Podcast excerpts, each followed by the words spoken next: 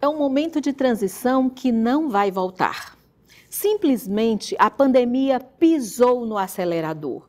E é importante evidenciar isso porque a pandemia pisou no acelerador em relação às metodologias ativas e à prática docente, sem considerar o ambiente estressante, professores e estudantes no limite da ansiedade.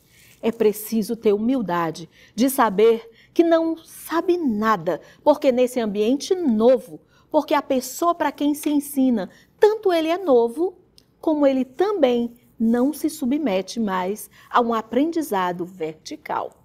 Eu sou Josi Cavalcante, você está no Ensinoar.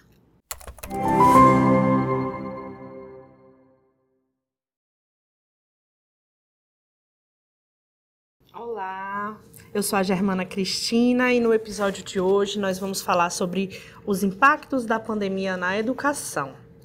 Nós passamos por todo esse momento de transição, que no início pensávamos que ia ser rápido, mas acabou durando vários anos.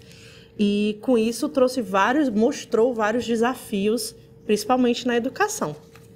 Então nós vamos conversar um pouco sobre isso com a Josi a Josi Braga, que é mestrada já, já tem mestrado em avaliações de políticas públicas pela UFC, é graduada em História, é pedagoga e é coordenadora pedagógica da UANI na Fundação Demócrito Rocha. E temos mais uma convidada, a Emily, Emily Espildora, e ela é ela é pesquisadora da Rede de Conhecimento Social, bacharel em Gestão Públicas pela USP e também tem experiência na pesquisa e avaliação de projetos na educação fiscal. Oi, Emily, tudo bom? Oi, meninas, tudo bom? Joia. Tudo ótimo.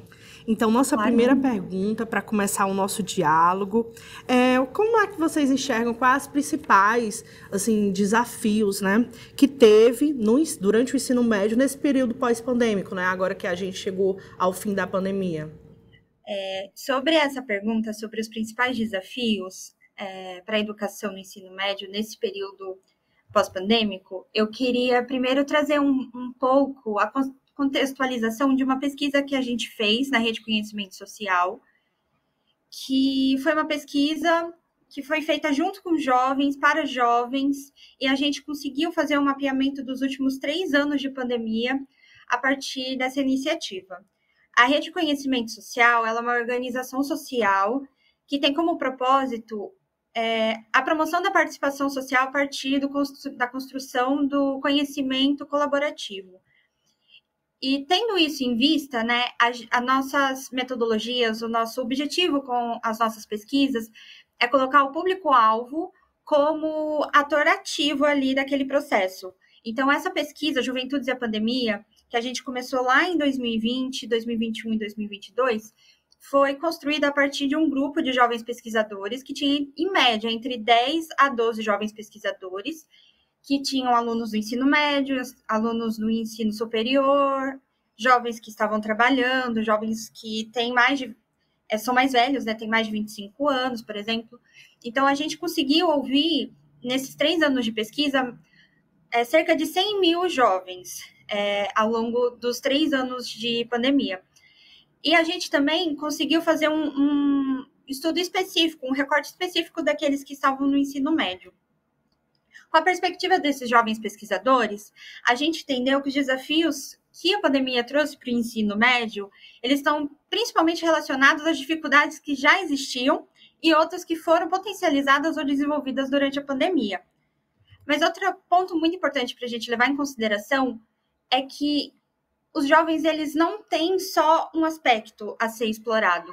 A educação ela é afetada também por os outros aspectos da vida do jovem. Então a gente pode falar que a educação ela está sendo mutualmente impactada pela saúde, pela, pelo trabalho, pela vida pública desse jovem e foram esses aspectos que a gente investigou na nossa pesquisa. E também a gente vê um processo de dar mais é, importância para isso. Os jovens falam mais sobre isso e a gente teve maior perspectiva sobre esse tema. Além disso, é, na saúde também, a gente teve um processo de aumento do medo da própria pandemia, né? Então, além de todo o contexto de medo de perder parente, medo de perder jovens, medo da pandemia não acabar, é, eles estavam passando por essas questões de saúde mental. Então, imagina como que estava a cabeça do jovem para poder continuar estudando. É, na educação, as mudanças de rotina levantaram grandes desafios. Então, o processo de é, começar a estudar dentro de casa, arrumar um espaço, arrumar um equipamento para poder acompanhar as aulas. Aquele período que ninguém sabia o que fazer, que tiveram escolas que continuaram as aulas normalmente, tiveram escolas que pararam completamente porque não tinham condições de fazer um ensino remoto. Então, foi um processo muito desigual entre vários jovens que, mesmo aqueles que tiveram a melhor das condições, sentiu efeitos negativos. Então, eles falam, né, esses jovens, eles falam que logo em 2020, muitos deles ficaram sem poder continuar estudando. Eles precisaram interromper os estudos em algum momento. Não por vontade deles, ou não significa que foi uma evasão, mas teve em algum momento que eles não conseguiram continuar estudando, isso principalmente no começo da pandemia. E ao longo das três pesquisas, né, das três edições que, da pesquisa que a gente fez, que conseguiu mapear é, esses três anos, a gente conseguiu observar um processo de adaptação desses estudantes ao novo formato, sendo que agora 64% dos estudantes de ensino médio apontam que as tecnologias digitais estão sendo melhor utilizadas na educação. Isso foi um processo que parece que veio para ficar, né? O uso da educação, o uso da, o uso da tecnologia na educação, principalmente, parece que cada vez mais isso é uma necessidade. Mas ele não foi um processo totalmente consolidado, ele não foi igualitário entre todos, e por isso muitos desenvolveram e agravaram dificuldades de aprender e acompanhar as aulas. Na área do trabalho, uma das principais questões que ocorreu nesse processo de pandemia foi a necessidade de, formar, de buscar formas de complementar a renda, mesmo que muitos deles estivessem já trabalhando ou recebendo auxílio do governo. Então, a gente tem uma outra questão. A gente já sabe que muitas vezes o trabalho concorre com a educação, e a gente tem essa questão de priorizar, às vezes, o trabalho em detrimento da educação, do acompanhamento escolar, mas a gente teve um agravante durante a pandemia, que foi a necessidade de buscar complementação de renda. Porque muitas vezes é, os pais não puderam sair de casa por causa desse período que a gente viveu de isolamento social, ou então, às vezes, eles acabaram perdendo os pais mesmo, porque a gente teve um cenário é, caótico, né? De, de muitas mortes, de muitas perdas, e muitos adolescentes, crianças ficaram sem amparo. É, e mesmo assim, ganhando auxílio emergencial, mesmo recebendo já outro tipo de auxílio do governo, isso parece que não foi suficiente esse movimento de muitos jovens realmente indo para o mercado de trabalho mais cedo, né? Foi, você trouxe várias informações que me fizeram pensar e lembrar de que toda essa ausência de uma medida nacional, de uma política pública, uma implementação de um ensino remoto, né, que fosse nacional, é, gerou, na realidade não gerou, aprofundou alguns problemas que foram evidenciados, né? Mas aí, é, Emily, você gostaria de contribuir mais algum algum fator? Não, são esses mesmo.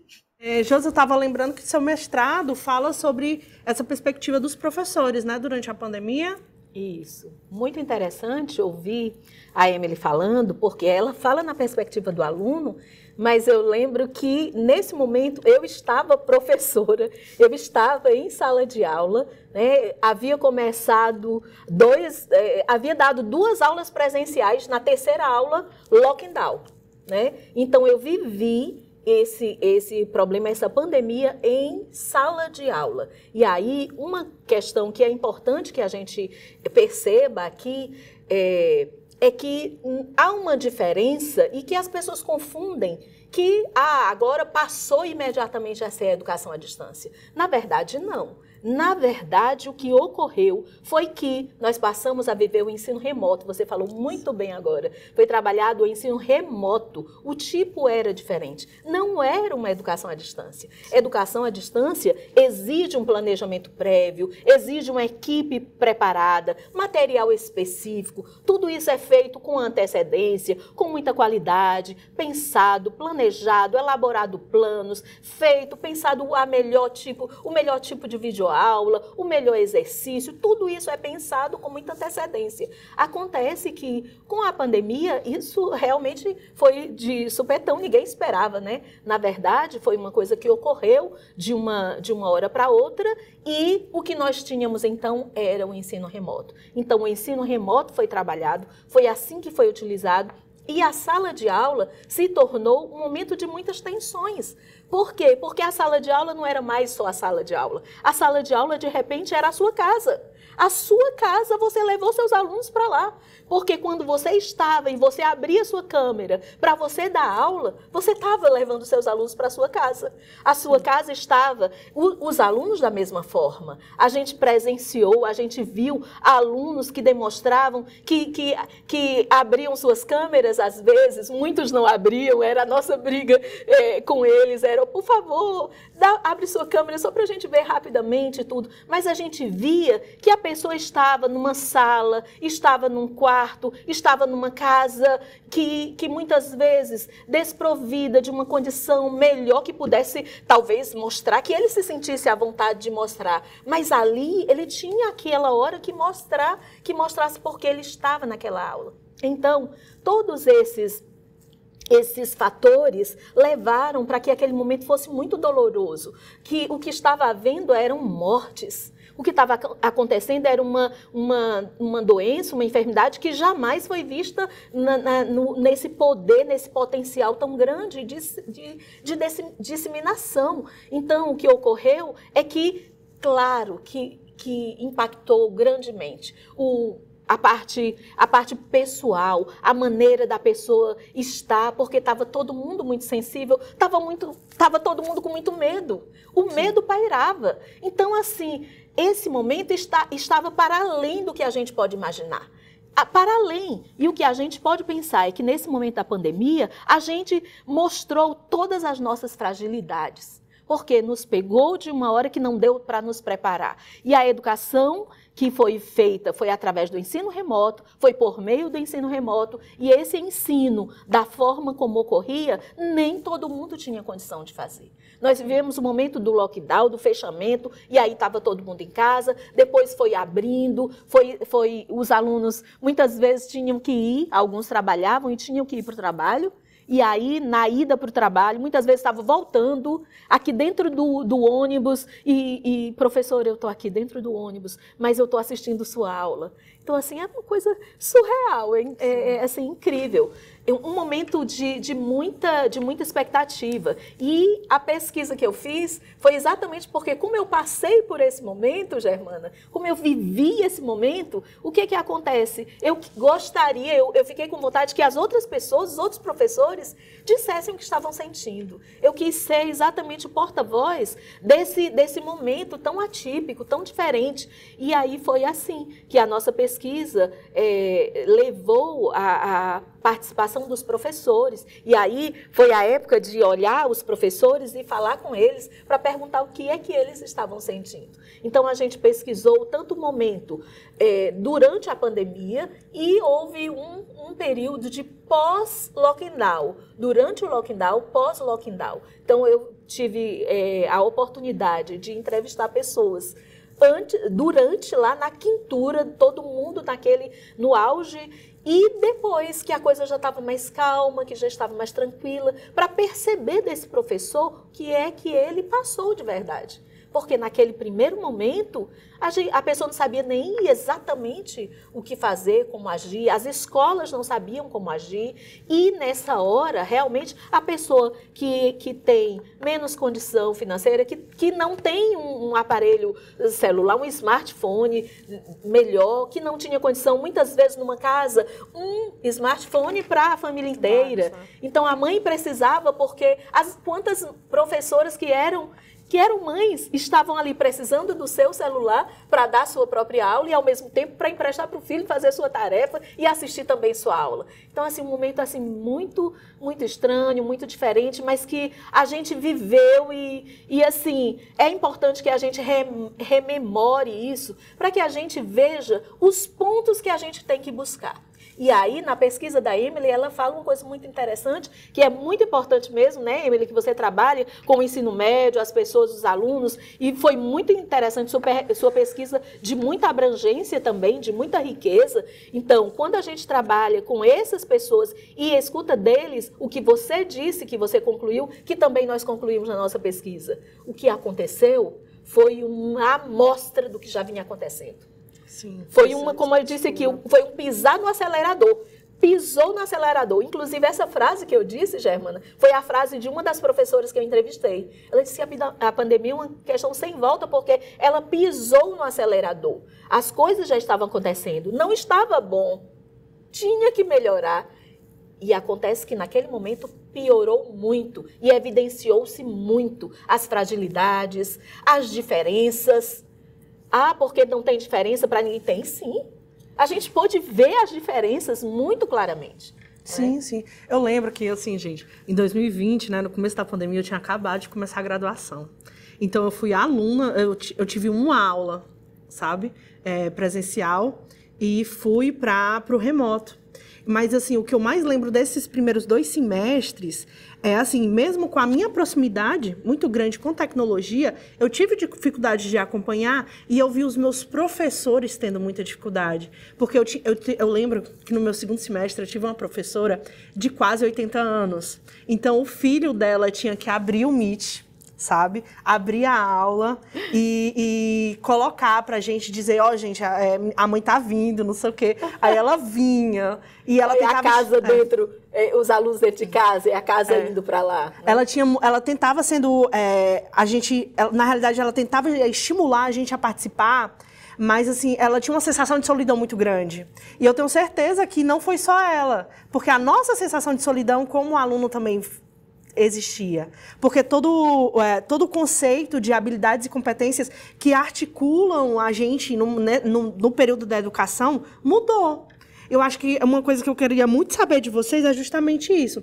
Essas competências, né, que arti é, estão articuladas com os estudantes, com os professores. Esses, com, como a gente deveria, né, olhar, prestar atenção. Quais seriam as que chamam mais, é, estariam ali no campo de que a gente deveria dar uma prioridade, né, na hora de visualizar. Ok. Eu acho que essa questão de solidão, de mudança de hábito, de mudança de tudo mesmo que a gente viveu, impactou muito o nosso processo de aprendizagem. Eu terminei minha graduação durante a pandemia, então eu tive todo o processo de trabalho de conclusão de curso no final da pandemia e eu confesso assim que foi extremamente difícil, principalmente porque eu sou uma pessoa que gosta do espaço da escola. Tem pessoas que se adaptaram bem melhor, tem pessoas que não. É, mas mesmo essas pessoas que é, preferem esse tipo de formato, que acham que se deram bem e tudo mais, na nossa pesquisa a gente viu que os impactos da pandemia levaram a 70% dos estudantes que responderam a nossa pesquisa a falarem que se sentiram que, que ficaram para trás no seu aprendizado durante esse período. É, e as principais dificuldades que foram desenvolvidas durante esse, é, por causa né, desse ensino e durante esse ensino foi manter foco nas atividades, organizar os estudos, fazer contas matemáticas e falar em público, que está muito vinculado também com se trancar no quarto, ficar o dia inteiro sozinho, ficar o dia inteiro isolado, é, de mudar o processo, não é mais o professor que impõe ali. O aluno tem que virar protagonista ali do processo de aprendizagem, de se organizar para estar nas aulas, de entrar na chamada, de organizar os estudos. Então, é, essas dificuldades são muito vinculadas a, a, esse período também. Mas apesar dessas dificuldades e deles responderem na nossa pesquisa que estão pessimistas em relação à própria educação, é, eles entendem que existe um buraco e um atraso por causa dessa adaptação forçada, que é diferente, né? O ensino IAD, o ensino remoto, é completamente diferente. O, como vocês trouxeram, né? Não teve uma base nacional que igualasse todo mundo, né? Então fica é muito esse sentimento de insegurança, de injustiça, de diferença. Mas apesar disso, os jovens eles também enxergaram grandes potenciais nas atividades que eles desenvolveram nesse período. E é sobre essas potências que eu quero chamar mais atenção. É, a dificuldade, a gente já estava observando, já estava vendo que não estava bom. O período de pandemia foi um acelerador. E, mas o que, que a gente faz com tudo isso, né? Uh, então, o que, que eu chamo mais atenção para a comunidade escolar não é somente a recuperação de, de conteúdo ou um acompanhamento psicológico, porque a gente percebe que os nossos jovens estão fragilizados por causa desse período, é, mas é enxergar esses potenciais que eles levantaram. Então, trazendo dados mesmo da pesquisa, que é a voz desses jovens, né? 67% acredita que as pessoas entenderam que tem várias formas de aprender. 54% observaram a adoção de novas dinâmicas de aula e formas de avaliação. 64% acham que as tecnologias estão sendo melhor utilizadas na educação. E 68% estão utilizando as tecnologias para estudar, indo além das atividades que eles já estavam acostumados. É, e apesar deles ficarem perdidos, terem dificuldades, eles estão conhecendo novos potenciais, eles estão conhecendo novas formas e se conhecendo também. Acho que antes da pandemia eu nunca tinha ouvido falar sobre essa questão de as pessoas têm diferentes formas de aprender. Isso é uma provavelmente isso é uma questão básica, assim. Acho que numa faculdade de pedagogia você deve falar aos montes, mas para mim foi a primeira vez que eu vi isso. Então, como que a gente lida também com esse processo de fazer mudanças na educação, mas ouvindo os jovens. É, eles, apesar né, de, disso tudo ter acontecido, os jovens ainda se sentem muito distantes dos professores, da comunidade escolar. Eles não acham que a relação entre alunos e professores estão melhores, apesar de ter todo esse processo do professor entrar na casa do aluno e o aluno entrar na casa do professor. A gente achou que esse processo ia ter uma valorização dos professores, uma aproximação dos professores, mas não é bem isso que os alunos do ensino médio acham.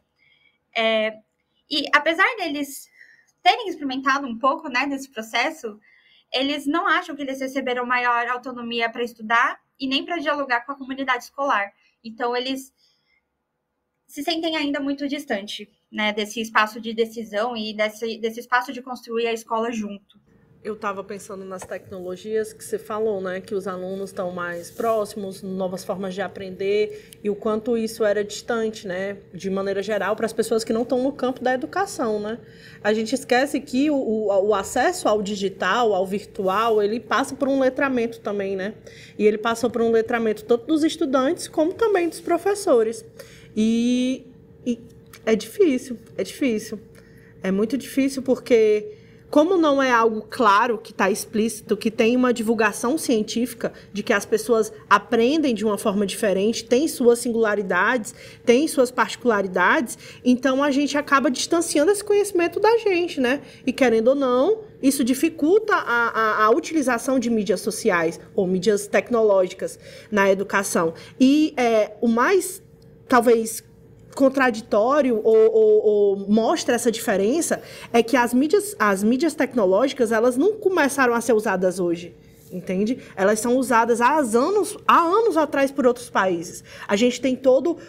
Uma coisa que eu lembro muito é que, assim, é, bombou o termo ensino híbrido. Sim. E, assim, ensino híbrido é um conceito totalmente diferente na educação sabe? É um conceito que envolve você estar presente em sala de aula, você estruturar, né, que os alunos utilizem ferramentas é, tecnológicas na, no processo de aprendizagem dentro de sala de aula e todo mundo começou a usar ensino híbrido, ensino híbrido, por causa do fato de estar presente em sala e também presente no EAD, né? Sim. Só que isso não, não é, para quem é pedagogo, para quem está no campo da educação, ensino híbrido tem um conceito completamente diferente.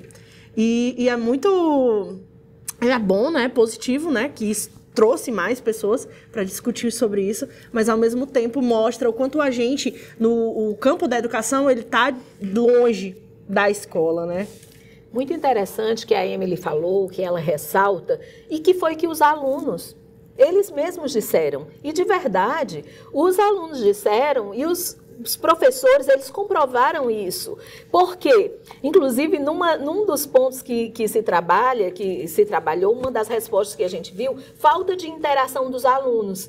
E aí havia uma reclamação dos professores porque os alunos não interagiam.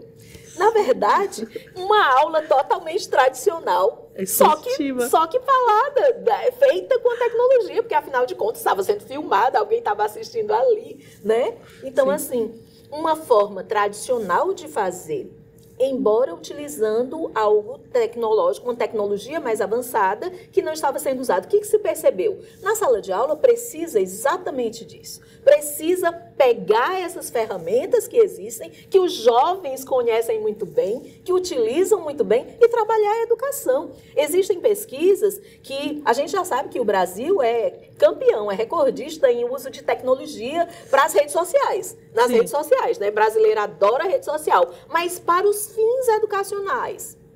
Para os fins educacionais aí é outra conversa. Por quê? Porque precisa muito mais, muito mais investimento, muito mais a, é, a, participação desse, desse aluno que se torna protagonista. Emily falou isso e realmente o aluno passa a ser protagonista, o aluno passa a ser o, o que vai cuidar da sua própria aprendizagem, ele é o responsável e de verdade ele é. De verdade ele é na educação à distância e de verdade ele precisava ser nesse momento, mas o momento não era, não era o, o mais adequado. E com isso a gente vê caminhar que o uso das tecnologias são pouquíssimo é, utilizado, né? Há pouco uso de tecnologia para uma aula mais interessante, para uma aula mais interativa, para exigir desse aluno, para pedir desse aluno algo muito mais interessante de falar. Ao invés de você perguntar o que é que está, qual é a definição de tal coisa, por que não pedir para ele dar a definição na visão dele, fazendo um vídeo, um vídeo pequeno, um pequeno vídeo, um TikTok da vida, né? Fazer um pequeno vídeo dizendo o que é para ele do que ele estudou. Agora, claro, não confundir as coisas, que a gente tem que dar a seriedade também que o ensino, que o ensino e o aprender exige. É o aprender de forma, é o estudar de forma intencional. Existem as, os conceitos, existem as finalidades que a gente tem, existe a intencionalidade, sobretudo a intencionalidade do ensino, e esse trabalhar utilizando essas tecnologias, aí sim a gente consegue um pouco caminhar para que o jovem precisa, para o que ele precisa, para cada vez mais ter mais esse incentivo de procurar descobrir, descobrir a forma como ele aprende, exatamente como é a melhor forma de aprender e automaticamente usar isso para o seu próprio conhecimento, para o seu próprio crescimento. A gente sabe que dados são muitos, né? Sim. Você sabe disso, que você também já trabalha com dados e tudo. Então, trabalhar com dados, os dados eles estão aí. Agora, o que fazer com esses dados? O que fazer com o que temos aí que a gente encontra nas pesquisas? Então, esse Sim. é o desafio. E a verdade é que a gente tem muita informação, né? É, a pandemia, ela evidenciou coisas boas e ruins, e agora a gente está com um, um, monte de informação e a gente tem que lidar com isso. Como, é, como você falou, né? Toda ação educativa, ela requer uma intencionalidade. Então, essas ações educativas, elas precisam ser avaliadas.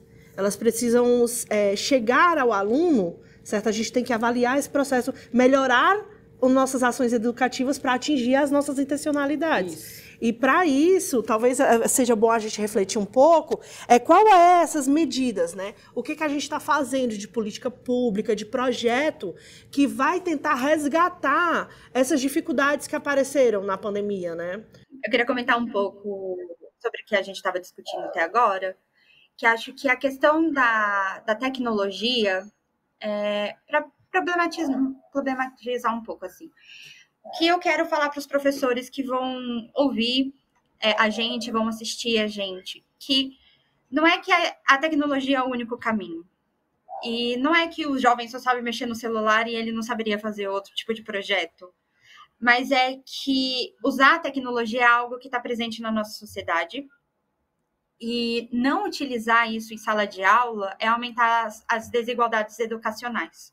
Porque enquanto alunos de ensino privado ou de uma boa escola estão tendo acesso a essa tecnologia, utilizando e, e sendo estimulados até aula de programação, até aula de projetos, usar tablet e, e, etc, etc, o aluno de escola pública ele mal consegue mexer no celular e acessar as informações. E a gente precisa ter em mente que acesso à informação é ter acesso a poder.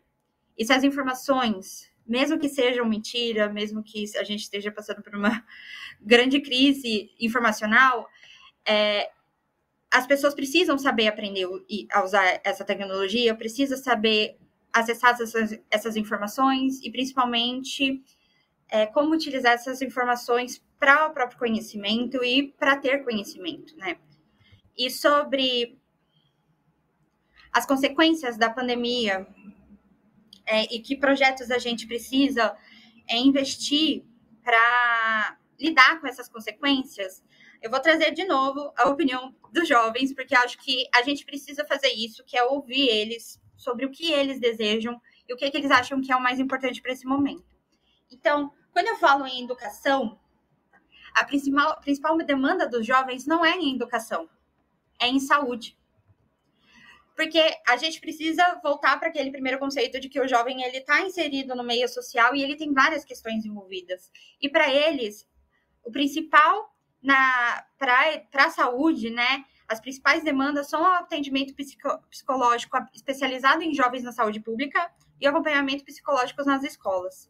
Porque a saúde mental, ela foi e é uma das maiores questões da minha geração e da próxima geração, porque a gente está colocando mais em evidência. Não é que a gente tem mais problema, porque eu já ouvi gente falar isso, já vi pessoas mais velhas falar que a nossa geração é meio problemática, mas não é isso. A gente está tendo mais coragem, mais cara de falar que a gente não está bem, que a gente está passando por problemas, e a tecnologia ela vem como potencializador disso, né?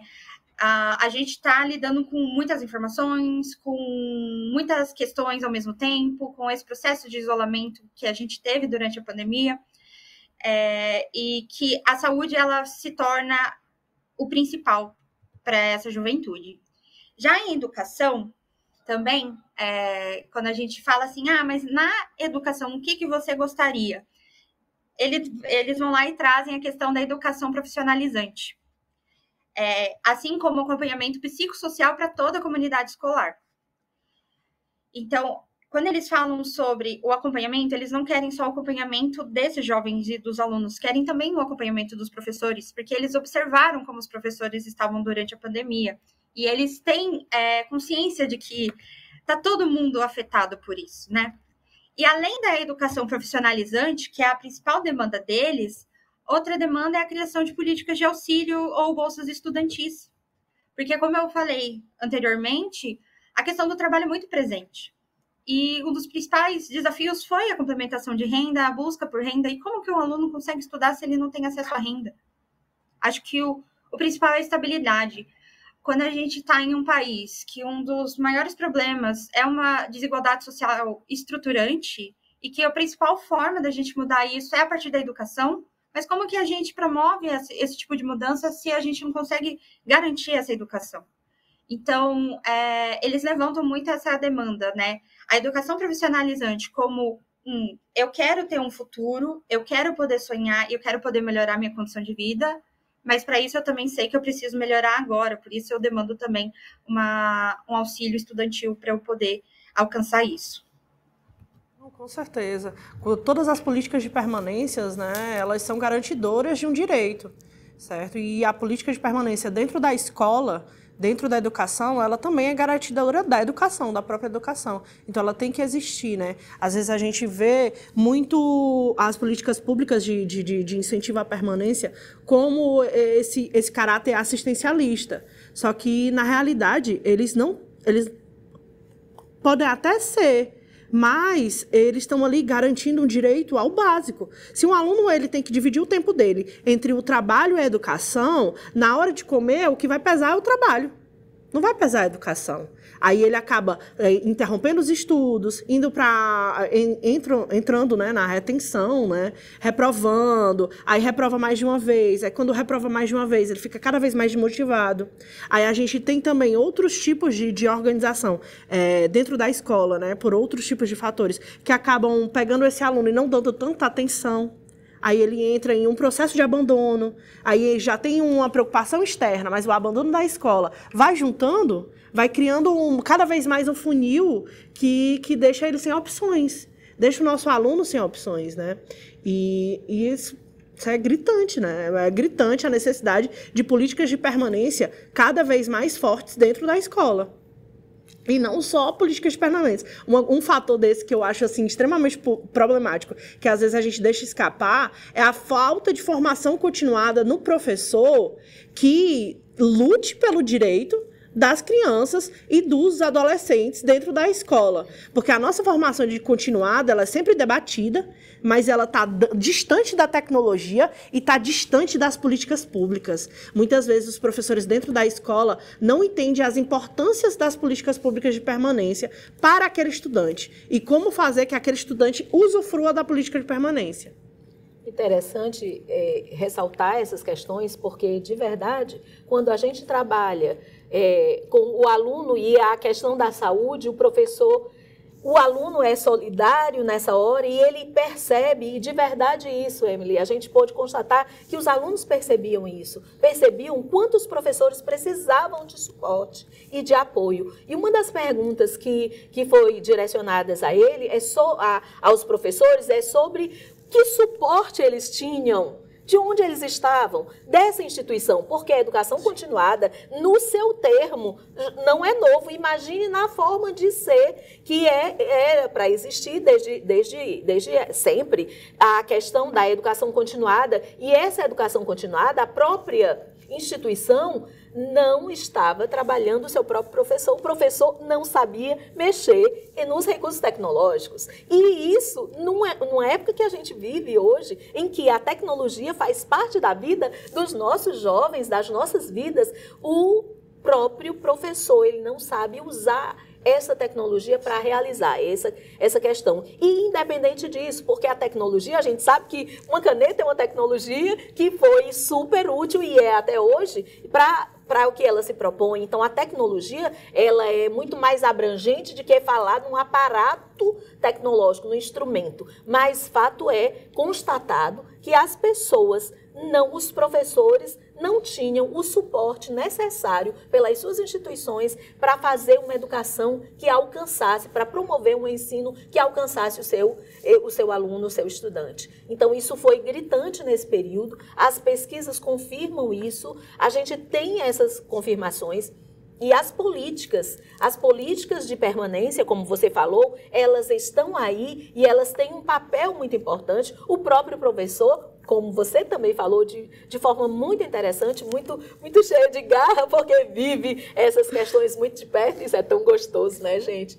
A gente conversar uma coisa que a gente vive, que a gente, que a gente ama, que a gente se, se encontra, né? Então, isso é muito importante. Por quê? Porque né, essas políticas, elas estão aí e elas precisam ser entendidas por professores, pelos próprios alunos, pelos próprios estudantes, por professores, pela comunidade e pela sociedade em geral né, para ter o apoio de todos e, essa, e políticas que mantenham, que, que assegurem esse direito do estudante. E o direito também do professor de ter como continuar estudando. Sim, para sim. melhor fazer o seu trabalho. Com certeza, com certeza. Essas práticas não podem andar separadas, né? A gente já vai encaminhando para o nosso final, né? Emily, eu gostaria de tirar mais uma dúvida, né? Mas fazer mais um questionamento.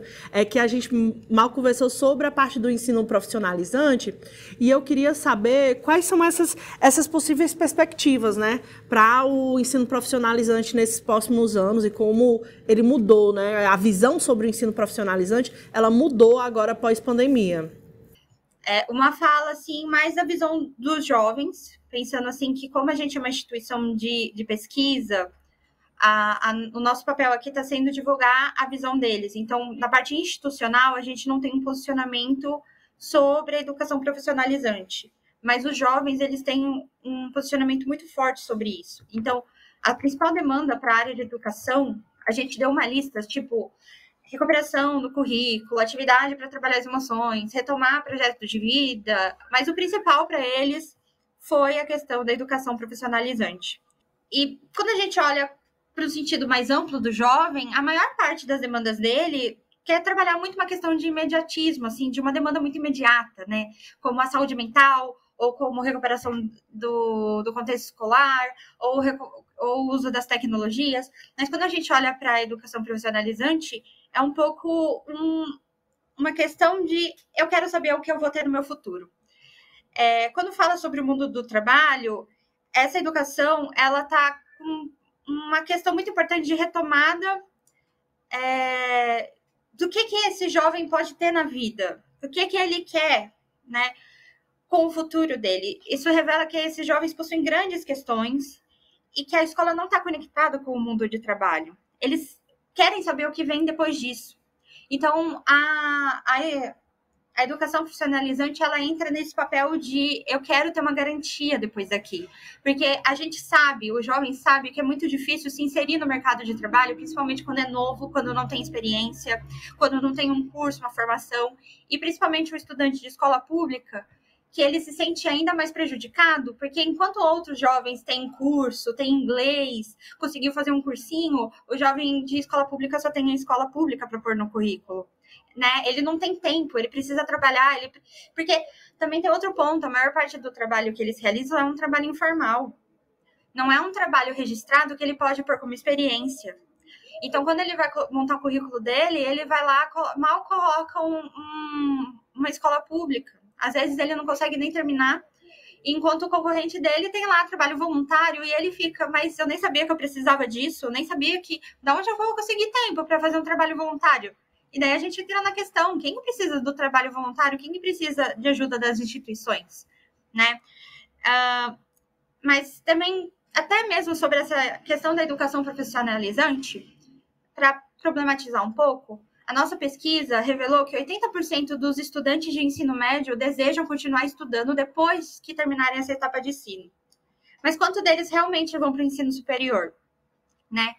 E discutindo também com um grupo de jovens pesquisadores e com outros jovens que também participam da nossa rede de jovens pesquisadores, é, eles falam que para conseguir ter um ensino superior, um ensino técnico, ou poder avançar nos estudos, eles primeiro precisam dessa é, estabilidade financeira, dessa estabilidade no trabalho. Então, a educação financeira, pra, a educação profissionalizante para esses jovens é muito nesse sentido. É um jeito, um caminho para alcançar os meus sonhos, para continuar estudando, e eu preciso disso.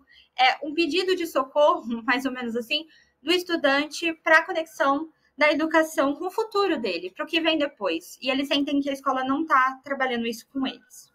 Geralmente é a consequência, né? Da, do, do, processo de, de, sofrido né, durante a pandemia. Porque se eu tenho uma, todo um, um movimento na qual eu fiquei é, vulnerável, né?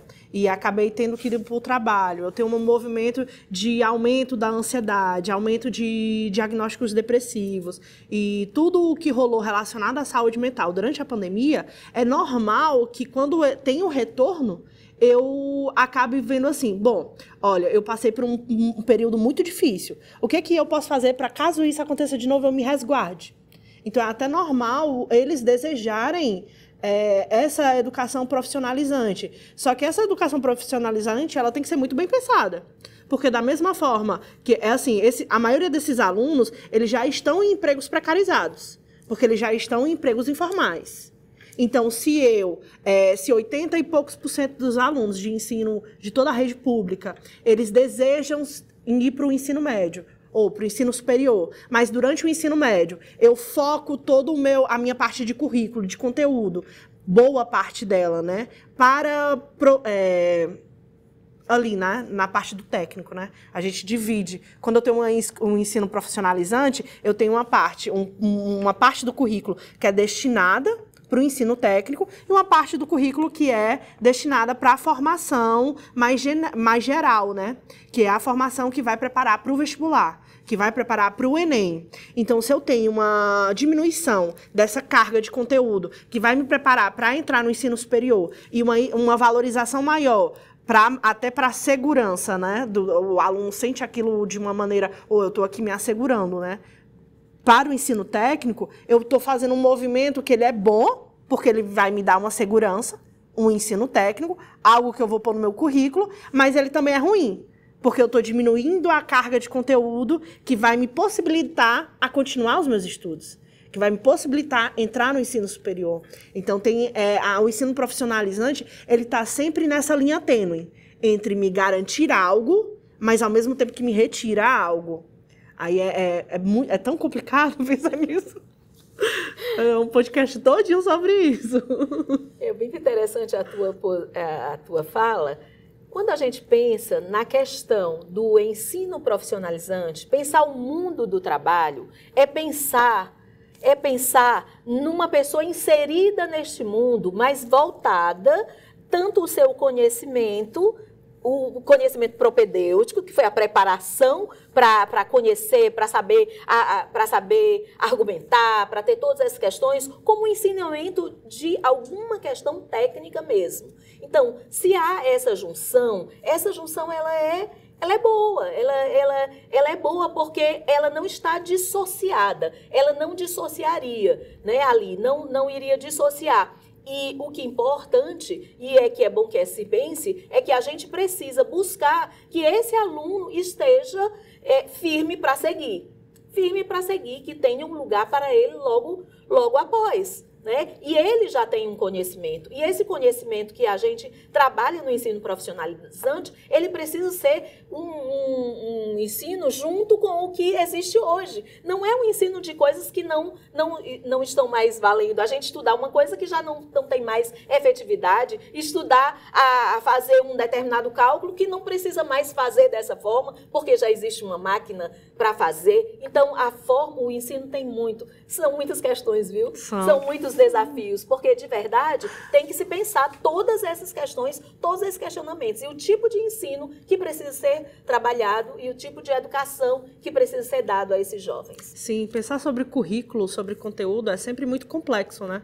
É sempre muito profundo, porque ele a educação a Emily falou várias vezes, ela reiterou várias vezes algo que a gente vê durante todo o processo, assim, pelo menos eu vi, né? Tive esse acesso a esse direito durante durante a graduação de que a educação ela sempre está articulada com, com, com tudo.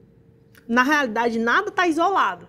A educação não está isolada, a saúde não está isolada, a segurança não está isolada, a cultura não está isolada. Tudo ele se articula com, com tudo, né? Ele está nesse movimento dialético com a realidade, com tudo que a gente vivencia, inclusive as nossas subjetividades inclusive os nossos medos, inclusive as nossas inseguranças, Ansiedade. certo? Ah, então, tipo, nada tá. A gente tem essa, às vezes, essa, essa sei lá, é, difundido de que as coisas estão separadas, né? Isoladas e elas não estão, elas estão é sempre juntas. Né?